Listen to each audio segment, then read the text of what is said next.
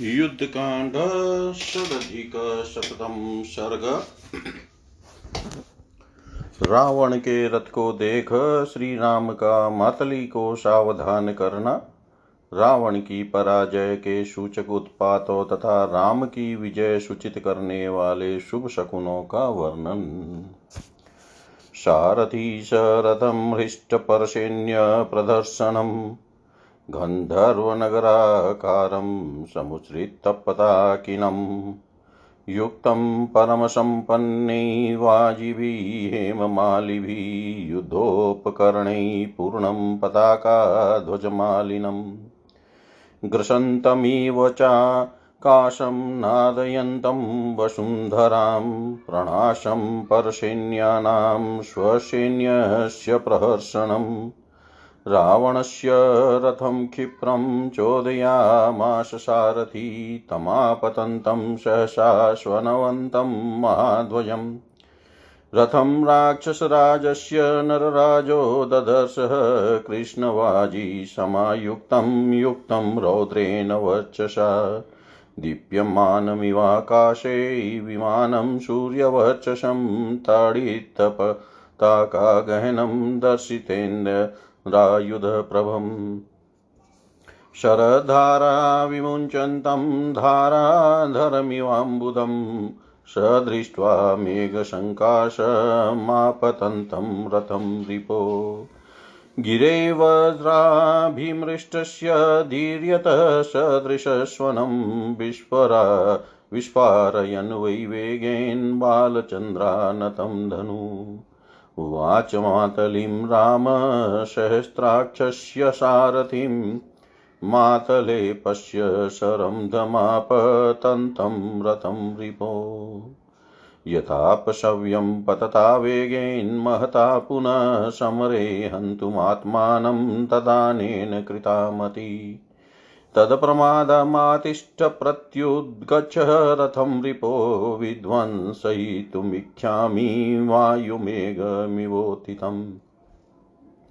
अविक्लवसम्भ्रान्तमव्यग्रहृदये क्षणं रश्मिसञ्चारनियतं प्रचोदय रथं द्रुतम्। कामं न त्वं समाधेय पुरन्दररथोचितयुत्सुरहमेकाग्र स्मारये त्वां न शिक्षये। परितुष्टश रामस्य तेन वाक्येन मातली प्रचोदयामाश रथं सुरसारथिरुत्तम। अपशव्यं ततः कुर्वन् रावणस्य महारथं चक्रसम्भूतरजसा रावणं व्यवधू व्यवधूनयत् ततः क्रुधो दशग्रीवस्ताम्रविस्फारिते क्षण रथप्रतिमुखं रामं सायकेरवधूनयत् दर्शनामर्षितो रामो धैर्यं रोषेण लभ्ययन्। जग्ना जग्राहसु महावेगमेन्द्रं युधिशरासनं शराश्च सुमहावेगान् सूर्यरश्मिसम्प्रभान् तदुपोढं महद्युद्धमन्योन्यवद्काङ्क्षिणो परस्पराभिमुखयो दीप्तयोरिव सिंहयो ततो देवाः सगन्धर्वाः सिद्धाश्च परमर्षय समीयुद्धैरथं द्रष्टुं रावणक्षयकाङ्क्षिन समुत्पेतुरथोत्पाता दारुणा रोमहर्षणा रावणस्य विनाशाय राघवस्योदयाय च। ववर्षरुधिरं देवो रावणस्य रथोपरि वातामण्डलिनस्तीव्रा व्यपशव्यं प्रचक्रमु। महदगृद्रकुलं चास्य भ्रममाणं नभस्थले येन येन रथो याति, तेन तेन प्रधावति। सन्ध्यया चावृतालङ्का जपा पुष्पनिकाशया दृश्यते सम्प्रदेव दिवसेऽपि वसुन्धरा। शनिर्घाता महोल्काश्च सम्प्रपेतु महाश्वना विषादयंस्ते रक्षांसि रावणस्य तदाहिता रावणश्च यतस्तत्र प्रचचाल वसुन्धरा रक्षसां च प्रहरतां गृहीता इव बाहव। ताम्राः, पिताः शीता श्वेताः, पतिता, सूर्यरश्मय दृश्यन्ते रावणस्याग्रे पर्वतस्येव धातव। गृध्रैरनुगताश्चास्य वमन्त्यो ज्वलनं मुखैः प्रणेदुमुखमिच्छन्त्यः संरब्धं शिवं शिवा। प्रतिकूलं ववो वायुरणे पांशुन् समुत्किरन्, तस्य राक्षसराजस्य कुर्वन् दृष्टिविलोपनम् निपेतुरिन्द्रिया निपेतुरिन्द्राशनय सैन्यै चास्य समन्तत दुर्विश्य घोरा विना जलधरोदयम् दिशश्च प्रदिशः सर्वा बभुव विस्तमिरावृताः। पांशुवर्षेण महता दुदशश्च नभोऽभवत्। कुर्वन्त्यः कलहं घोरं शारकी शारिकास्तदर्थं प्रति निपेतु शतशस्त्रदारुणा दारुणारुता जगनेभ्यः स्फुलिङ्गाश्च नेत्रोभ्यः सन्ततं मुमुचुस्तस्य तुर्गास्तुल्यमग्निं च वारि च। एवं प्रकारा बहवः समुत्पाता भयावहा रावणस्य विनाशाय दारुणा सम्प्रजज्ञिरै रामस्यपि निमितानि, सौम्यानि च शिवानि च बभूव जय संसिनि प्रादुर्भूतानि सर्वश। निमित्तानि असौम्याणि राघव वै दृष्ट्वा परमसंहृष्टो हतं मेने च रावणम् ततो निरीक्ष्यात्मगतानि राघवो रणे निमितानि निमित्तकोविद जगामहर्षं च परां च निवृत्तिं चकारयुद्धे हि अधिकं च विक्रमम् चकार युद्धे हि अधिकं च विक्रमम् रावण के सारथी ने हर्ष और उत्साह से युक्त होकर उसके रथ को शीघ्रता पूर्वक हाँका। वह रथ शत्रु सेना को कुचल डालने वाला था और गंधर्व नगर के समान आश्चर्यजनक दिखाई देता था। उस पर बहुत ऊँची पताका फहरा रही थी। उस रथ में उत्तम गुणों से संपन्न और सोने के हारों से अलंकृत घोड़े जुते हुए थे। रथ के भीतर युद्ध की आवश्यक सामग्री भरी पड़ी थी। उस रथ ने ध्वजा पताकाओं की तो माला सी पहन रखी थी। वह आकाश को अपना ग्रास बनाता हुआ जान पड़ता था। वसुंधरा को अपनी घर घर ध्वनि से निनादित कर रहा था। वह शत्रु की सेनाओं का नाशक और अपनी सेना के योद्धाओं का हर्ष बढ़ाने वाला था। नरराज श्री रामचंद्र जी ने सहसा वहाँ आते हुए विशाल ध्वज से अलंकृत और घोर घर घर ध्वनि से युक्त राक्षस राज रावण के उस रथ को देखा। उसमें काले रंग के घोड़े जुते हुए थे। उसकी कांति बड़ी भयंकर थी। वह आकाश में प्रकाशित होने वाले सूर्य तुल्य तेजस्वी विमान के समान दृष्टि गोचर होता था। उस पर फहराती हुई पताकाएँ विद्युत के समान जान पड़ती थी। वहाँ जो रावण का धनुष था, उसके द्वारा वह रथ इंद्र धनुष की छटा छटकाता था और बाणों की धारावाहिक वृष्टि करता था। इससे वह जलधारा वर्षी मेघ के समान प्रतीत होता था। उसकी आवाज़ ऐसी मालूम होती थी, मानो वज्र के आघात से किसी पर्वत के फटने का शब्द हो रहा हो। मेघ के समान प्रतीत होने वाले शत्रु के उस रथ को आता देख श्री रामचंद्र जी ने बड़े वेग से अपने धनुष पर टंकार दी। उस समय उनका वह धनुष दीप्त्या के चंद्रमा जैसा दिखाई देता था। श्री राम ने इंद्र सारथी मातली से कहा मातले देखो, मेरे शत्रु रावण का रथ बड़े वेग से आ रहा है। रावण जिस प्रकार प्रदीक्षण भाव से महान वेग के साथ पुनः आ रहा है, उससे जान पड़ता है, इसने समर भूमि में अपने वध का निश्चय कर लिया है। अतः अब तुम सावधान हो जाओ और शत्रु के रथ की ओर आगे बढ़ो। जैसे हवा उमड़े हुए बादलों को छिन्न भिन्न कर डालती है, उसी प्रकार आज मैं शत्रु के रथ का विध्वंस करना चाहता हूँ। भय तथा घबराहट छोड़कर मन और नेत्रों को स्थिर रखते हुए घोड़ों की बागडोर काबू में रखो और रथ को तेज चलाओ। तुम्हें देवराज इंद्र का रथ हांकने का अभ्यास है? अतः तुमको कुछ सिखाने की आवश्यकता नहीं है।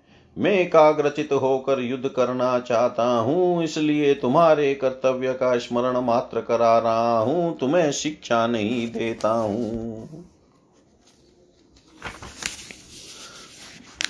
श्री रामचंद्र जी के इस वचन से देवताओं के श्रेष्ठ सारथी मातली को बड़ा संतोष हुआ और उन्होंने रावण के विशाल रथ को दाहिने रखते हुए अपने रथ को आगे बढ़ाया।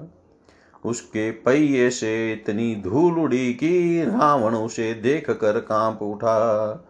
इससे दशमुख रावण को बड़ा क्रोध हुआ।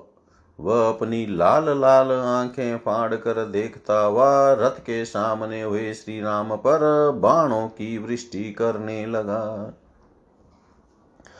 उसके इस आक्रमण से श्री रामचंद्र जी को बड़ा क्रोध हुआ। फिर रोष के साथ ही धैर्य धारण करके युद्ध स्थल में उन्होंने इंद्र का धनुष हाथ में लिया, जो बड़ा ही वेगशाली था।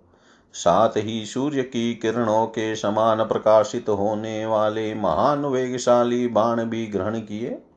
तत्पश्चात एक दूसरे के वध की इच्छा रखकर श्री राम और रावण दोनों में बड़ा भारी युद्ध आरंभ हुआ। दोनों दर्प से भरे हुए दो सिंहों के समान आमस आमने सामने डटे हुए थे। उस समय रावण के विनाश की इच्छा रखने वाले देवता, सिद्ध गंधर्व और महर्षि उन दोनों के द्वेरथ युद्ध को देखने के लिए वहाँ एकत्र हो गए। उस युद्ध के समय ऐसे भयंकर उत्पात होने लगे, जो रोंगटे खड़े कर देने वाले थे। उनसे रावण के विनाश और श्री रामचंद्र जी के अभ्युदय की सूचना मिलती थी। मेघ रावण के रथ पर रक्त रक्त की वर्षा करने लगे। बड़े वेग से उठे वे भवंडर उसकी वामावर्त परिक्रमा करने लगे। जिस जिस मार्ग से रावण का रथ जाता था, उसी उसी और आकाश से मंडराता हुआ गिद्धों का महान समुदाय दौड़ा जाता था। असमय में ही जपा अड़हुल के फूल की सी लाल रंग वाली संध्या से आवृत हुई लंका पूरी की भूमि दिन में भी जलती हुई सी दिखाई देती थी। रावण के सामने वज्रपात की सी गड़गड़ाहट और बड़ी भारी आवाज़ के साथ बड़ी बड़ी उल्काएँ गिरने लगी। जो उसके अहित की सूचना दे रही थी, उन उत्पातों ने राक्षसों को विषाद में डाल दिया। रावण जहाँ जहाँ जाता, वहाँ वहाँ की भूमि डोलने लगती थी। प्रहार करते हुए राक्षसों की भुजाएँ ऐसी निकम्मी हो गई थी, मानो उन्हें किन्हीं ने पकड़ लिया हो। रावण के आगे पड़ी हुई सूर्यदेव की किरणें पर्वतीय धातुओं के समान लाल, पीले, सफ़ेद और काले रंग की दिखाई देती थी। रावण के रोषावेश से पूर्ण मुख की ओर देखती हुई अपने अपने मुखों से आग उगलती हुई गिदड़ियाँ अमंगल सूचक बोली बोलती थी और उनके पीछे झुंड के झुंड गिद्ध मंडराते चलते थे। रणभूमि में धूल उड़ाती, वायु राक्षस राज रावण की आँखें बंद करती हुई प्रतिकूल दिशा की ओर बह रही थी। उसकी सेना पर सब ओर से बिना बादल के ही दूसह एवं कठोर आवाज़ के साथ भयानक बिजलियाँ गिरी। समस्त दिशाएँ और विदिशाएँ अंधकार से आछन हो गई। धूल की बड़ी भारी वर्षा के कारण आकाश का दिखाई देना कठिन हो गया।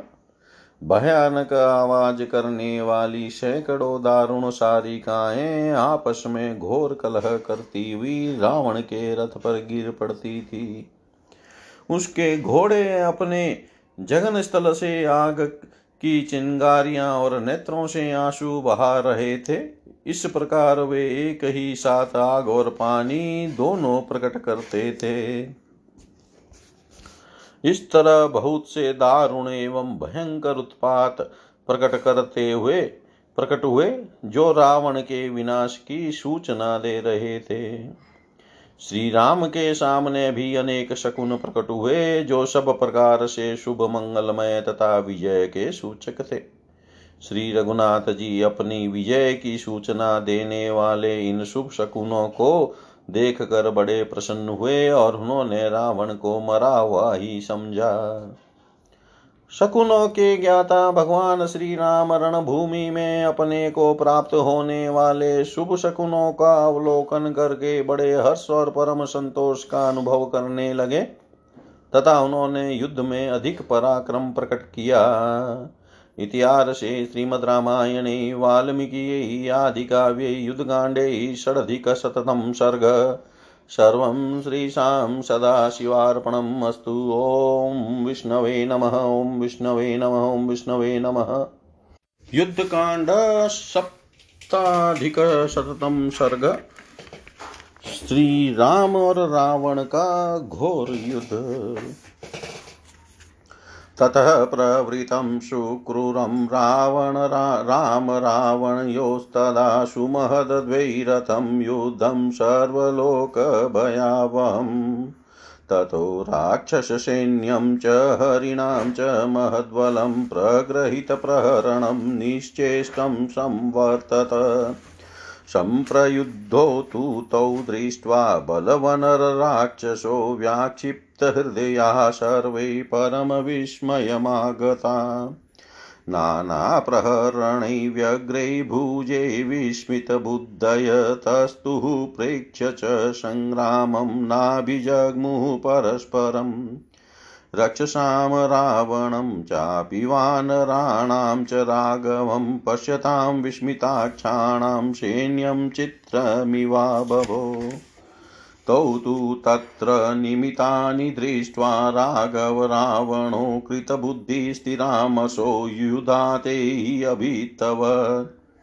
जेतव्यमिति काकुत्स्थो मतव्यमिति रावण धृतो स्ववीर्य सर्वस्वं युद्धे अदर्शयतां तदा। ततः क्रोधात् दशग्रीव शरान् सन्धाय वीर्यवान् मुमोच ध्वजमुद्दिश्य राघवस्य रथे स्थितम्। ते शरास्तमनासाध्य पुरन्दररथध्वजं रथशक्तिं परामृश्य निपेतु धरणीतले। ततो रामोऽपि सङ्क्रुधचापमाकृष्य वीर्यवान् कृतप्रतिकृतं कर्तुं मनसा सम्प्रचक्रमे रावणध्वजमुद्दिश्य मुमोच निशितं शरं महासर्पमिवाशयं ज्वलन्तं स्वेन तेजसा। रामश्चिक्षेप तेजस्वी केतुमुद्दिश्य सायकं जगां स महिं खित्वा दशग्रीवध्वजं शर। सनिकृतोऽपतद्भूमौ रावणस्यन्दनध्वजध्वजस्योन्नमथनं दृष्ट्वा रावण स महाबल सम्प्रदीप्तो भवत् क्रोधादमसात् प्रदनिहव प्रदहनिव सरोषवशमापन शरवशं ववसः। रामस्य तुरगानदीप्तैशरे विव्याध रावण ते दिव्याहरयस्तत्र नाशकलनापि बभ्रुमु। बभूवु स्वस्थहृदया पद्मनालेरिवाहता तेषां सम्भ्रमं दृष्ट्वा वाजिनां रावणास्तदा भूय एव सुसङ्क्रुधः शरवसनमुमोचः गदाश्च परिघाश्चैव चक्राणि मुसलानि च। गिरिशृङ्गानि वृक्षाश्च तथा शूलपरश्वधानमायाविहितमेतत् तु शस्त्रवशमपतायत। सहस्रशतदा बाणान् श्रान्तहृदयोद्यम। तुमुलं त्रासजननं भीमं भीमप्रतीश्वनं तदवशमभवदयुद्धैनेकशस्त्रमयं महत्। विमुच्य राघवरथं समन्ताद्वानरे बलै सायकैरन्तरिक्षं चचकार सुनिरन्तरम् मुमोच च दशग्रीवो निषङ्गेनान्तरात्मना व्यायच्छमानं तं दृष्ट्वा ततपरं रावणं रणे प्रहसनीव काकुतस्थः, सन्दन्धे निशितान् शरान् समुमोच ततो बाणान् शतशोहतसहस्रश तान् दृष्ट्वा रावणश्चक्रैश्वशरैखमनिरन्तरं ताभ्यां नियुक्तेन तदा शर्वशेन भास्वता। शरबदमिवा भाति दीप्यं भास्वदम्बरं नानिमितो भवदबाणो नानिभेता न निष्फल अन्योन्यभिसंहत्य निपेतु धरणीतले तदा विसृजितो बाणान् रामवणो यो रावण्यो मृधे। प्रायुध्येतामविच्छिन्नमस्यन्तो शवयदक्षिणं चक्रतुश्च शरीघोरे निरुचवासमिवाम्बरम्। रावणस्य हयान रामो, हयान रामस्य रावण जग्नतुस्तौ तदान्योन्यं कृतानुकृतकारिणी। एवं तु तौ सुसङ्क्रुधौ चक्रतुर्युद्धमुत् उत्तमं मुहूर्तमभवद्युद्धं तुमुलं रोमहर्षणम् तौ तथा युध्यमानौ तु समरे राम रावणो ददृशु सर्वभूतानि विस्मृतेनान्तरात्मना। अर्दयन्तौ तु समरे तयोस्तुष्यन्दनोत्तमौ परस्परं विक्रुधौ परस्परमभिद्रुतौ। परस्परवधे युक्तौ घोररूपौ बभूवतु मण्डलानि च वीति च गतप्रत्यागतानि च। दर्शयन्तो बहुविधां सुतोसारथ्यजां गतिं मर्दयन् रावणं रामो राघवं चापि रावण गतिवेगं समापनो प्रवर्तन्नैव तने क्षिपतो शरजालानि तयोस्तु चन्दनोत्तमो चेरतु संयुगमहिंसासारो जलदाविव। दर्शयित्वा तदातो तु गतिं बहुविधां रणे परस्परस्याभिमुखो पुनरेव च तस्तुतु। धूरं धूरेण रथयो वक्त्रं वक्त्रेण वाजिनाम्। पताकाश्च पताकाभीशमयुस्थितयोस्तदा रावणस्य ततो रामो धनुर्मुक्तैः शीतैः शिरे चतुर्भिश्चतुरो दीप्तान् हयान् प्रत्यपसर्पयत् सक्रोधवशमापनो हयनाम सर्प हयनामपसर्पणै मुमोच निशितान् बाणान् राघवाय दशानन सोऽतिविधो बलवता दशग्रीवेण राघव। जगामन विकारं च न चापि व्यथितो भवत् किक्षेप च पुनर्बाणान् वज्रसारसमश्वनान् सारथिं वज्रहस्तस्य समुद्दिश्य दशाननमातलेस्तु महावेगा शरीरे पतिताः शरा।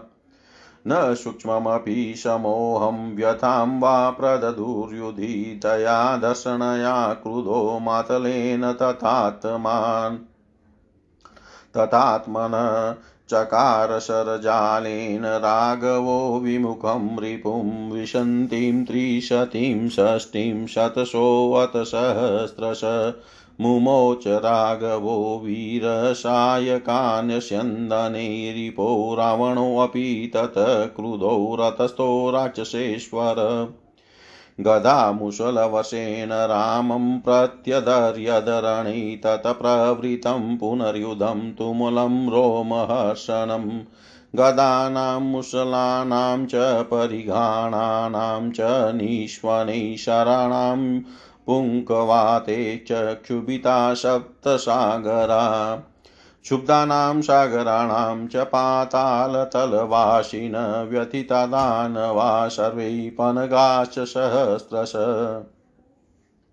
चकम्पे मेदिनी कृत्सना भास्करो निष्प्रभवाश्चाशिन्न भवो चापि मारुत। ततो देवाश गन्धर्वासिधाश्च परमशय चिन्तामापेदिरैः सर्वे शङ्किनरमहोरगा। स्वस्ति गो ब्राह्मणेभ्यस्तु लोकास्तिष्ठन्तु शाश्वता जयतां राघव शङ्के रावणं राक्षसेश्वरम्। एवं जपन्तोऽपशयंस्ते देवा शशिगणास्तदा राम रावणयो युद्धं सुघोरं रोमहर्षणम् गन्धर्वाप्सरसां सङ्ग गा दृष्ट्वा युद्धमनुपमं, गगनं गगनाकारं सागरसागरोपम राम रावणयो युद्धं, राम रावणयोरिव, एवं ब्रुवन्तो ददृशुस्तदयुधं राम रावणम् तथ क्रोधान् महाबाहुरगुणां कीर्तिवर्धन, सन्धाय धनुषा राम संसरमा शिविशोपमम् रावणस्य शिरो अच्छिद्दश्रीमज्वलितकुण्डलं तच्छिरः पतितं भूमौ दृष्टं लोके स्त्रिभिस्तदा। तस्यैव सदृशं चान्यद रावणस्योथितं शिर तदक्षिप्तं क्षिप्रं हस्तेन रामेण क्षिप्रकारिणा द्वितीयं रावणशिरछिन्नं संयतिशायके छिन्नमात्रं च तत् शीर्षं पुनरेव प्रदृश्यते। तदप्यशनिशङ्काशेश्चिनं रामस्य सायकै एवमेव शतं छिनं शिरसा तुल्यवचसां। न चैव रावणस्यान्तो दृश्यते जीवितक्षये। ततः सर्वस्त्रा सर्वास्त्रविद वीरकौशल्यानन्दवर्धन मार्गण्ये बहुभियुक्तश्चिन्तयामाश राघव। मारिचो निहतो येस्तु, खरो येस्तु सदूषणक्रौञ्चावटे विराधस्तु कबन्धो दण्डकावने। ये शालागिरये भग्नावालिचक्षुभितोऽम्बुधि त इमे सायका सर्वे युद्धे प्रात्ययिका मम किं नु तत्कारणं येन रावणे मन्दतेजस इति चिन्ता संयुगे ववसशरवर्षाणि राघवो रावणो रसि। रावणोऽपि ततः क्रुधो रतस्तु राक्षसेश्वर गदामुशलवशेन रामं प्रत्यदयदरणे। ततः प्रवृतं महदयुद्धं तुमुलं रोमहर्षणम् अन्तरिक्षे च भूमौ च पुनश्च गिरिमूर्धनि।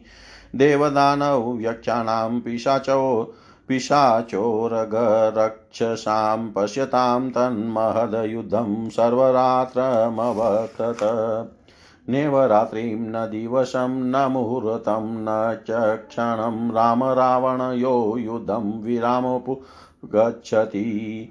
दशरथसुता सुतराक्षसेन्द्रयोस्तयोर्जयमनवेक्ष्य रणे च राघवस्य। सुरवररथसारथी महात्मा रणरथराममुवाच वाक्यमाशु। रणरथराममुवाच वाक्यमाशु।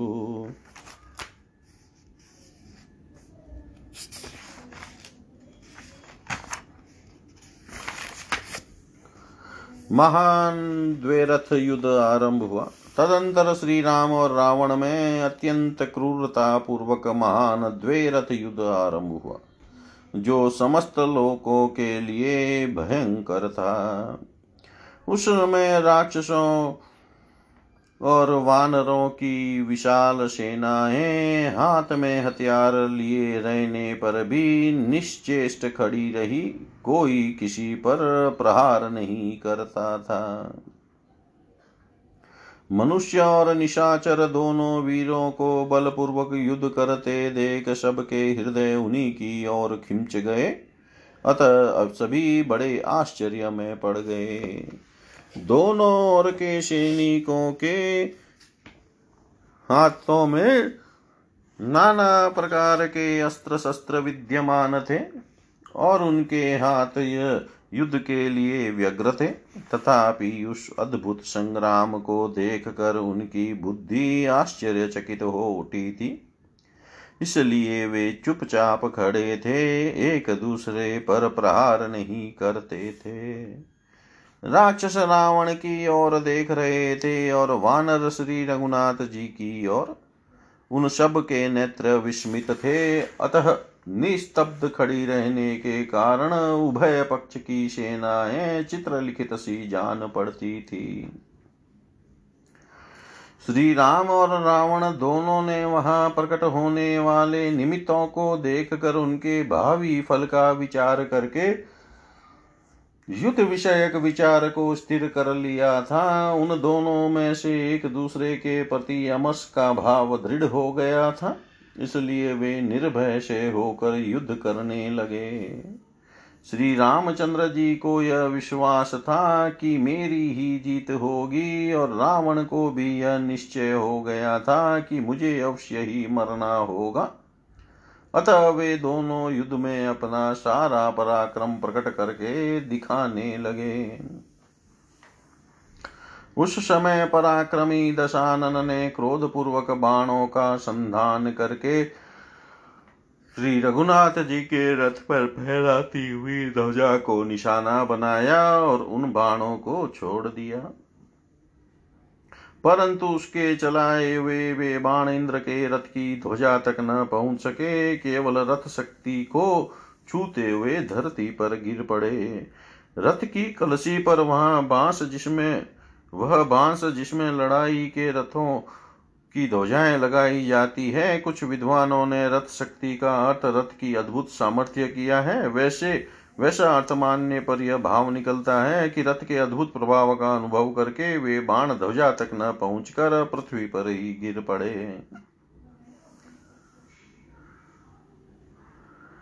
तब महाबली श्री रामचंद्र जी ने भी कुपित होकर अपने धनुष को खींचा और मन ही मन रावण के कृत्य का बदला चुकाने, उसके ध्वज को काट गिराने का विचार किया।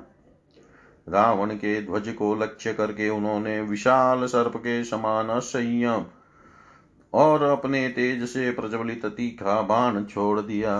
तेजस्वी श्री राम ने उस ध्वज की ओर निशाना साध कर अपना सहायक चलाया और वह दशानन के उस ध्वज को काट कर पृथ्वी में समा गया। रावण के रथ का वह ध्वज कटकर धरती पर गिर पड़ा। अपने ध्वज का विध्वंस हुआ देख महाबली रावण क्रोध से जल उठा और अमर्ष के कारण विपक्षी को जलाता सा जान पड़ा। वह रोष के वशीभूत होकर बाणों की वर्षा करने लगा। रावण ने अपने तेजस्वी बाणों से श्री रामचंद्र जी के घोड़ों को घायल करना आरंभ किया। परंतु वे घोड़े दिव्य थे, इसलिए न तो लड़खड़ाए और न अपने स्थान से विचलित ही हुए।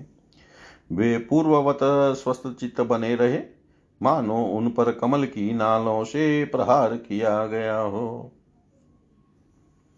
उन घोड़ों का घबराहट में न पड़ना पड़ना देख रावण का क्रोध और भी बढ़ गया। वह पुनः बाणों की वर्षा करने लगा।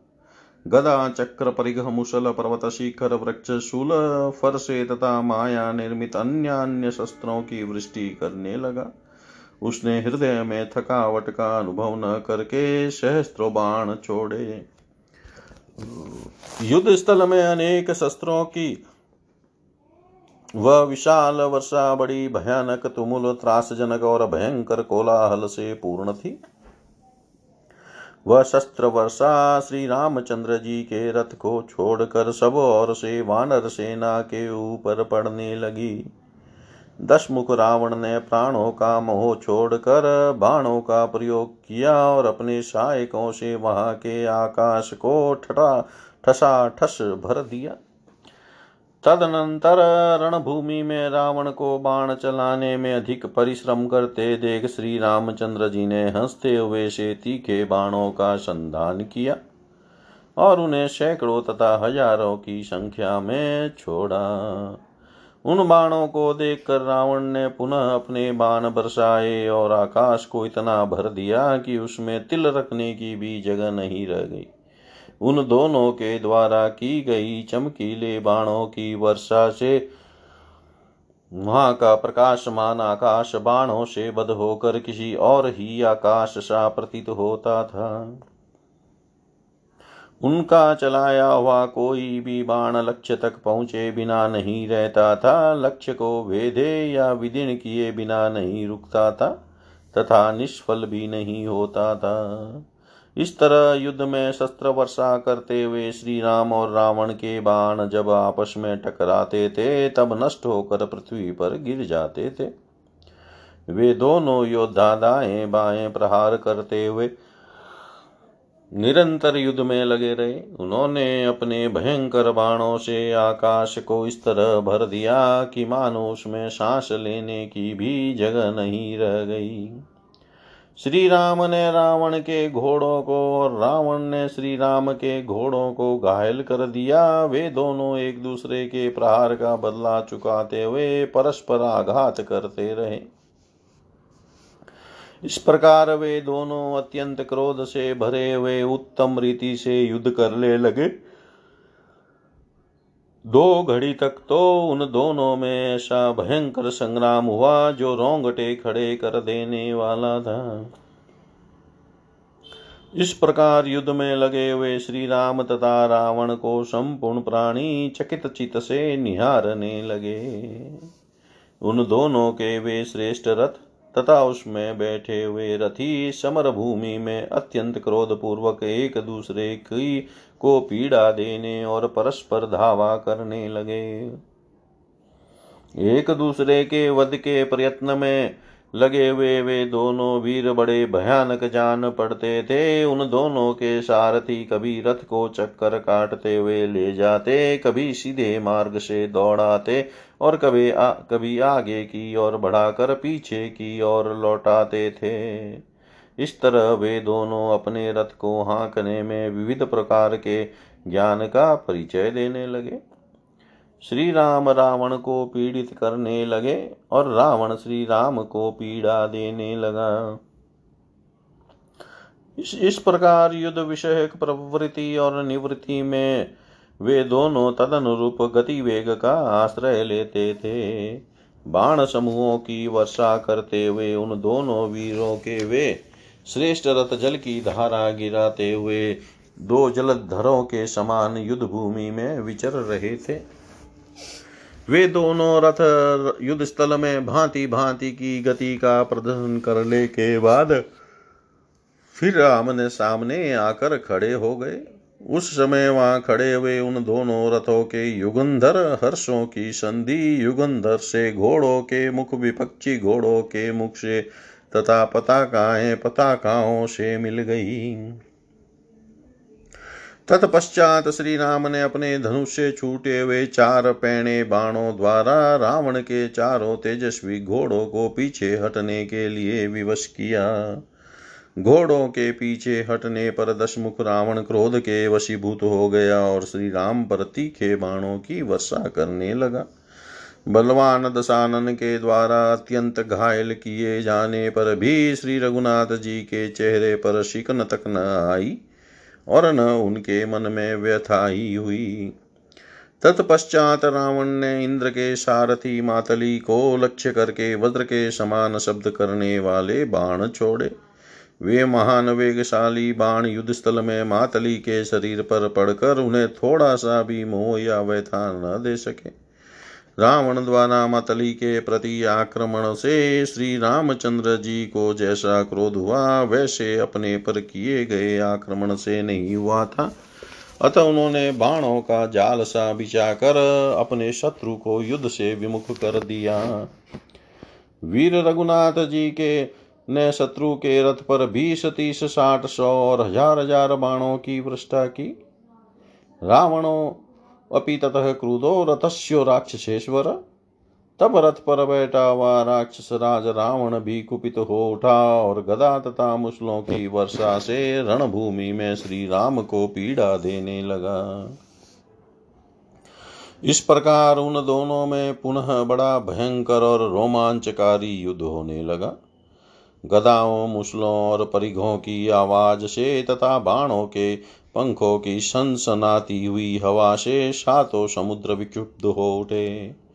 उन विक्षुब्ध समुद्रों के पाताल तल में निवास करने वाले समस्त दानव और सहस्त्र नाग व्यथित हो गए। पर्वतों, वनों और काननों सहित सारी पृथ्वी काँप उठी सूर्य की प्रभा लुप्त हो गई और वायु की गति भी रुक गई। देवता गंधर्व सिद्ध महर्षि किन्नर और बड़े बड़े नाग सभी चिंता में पड़ गए। सबके मुँह से यही बात निकलने लगी, गौ और ब्राह्मणों का कल्याण हो प्रभा रूप से सदा रहने वाले इन लोकों की रक्षा हो और श्री रघुनाथ जी युद्ध में राक्षस राज रावण पर विजयी पावे। इस प्रकार कहते हुए ऋषियों सहित वे देवगण श्री राम और रावण के अत्यंत भयंकर तथा रोमांचकारी युद्ध को देखने लगे।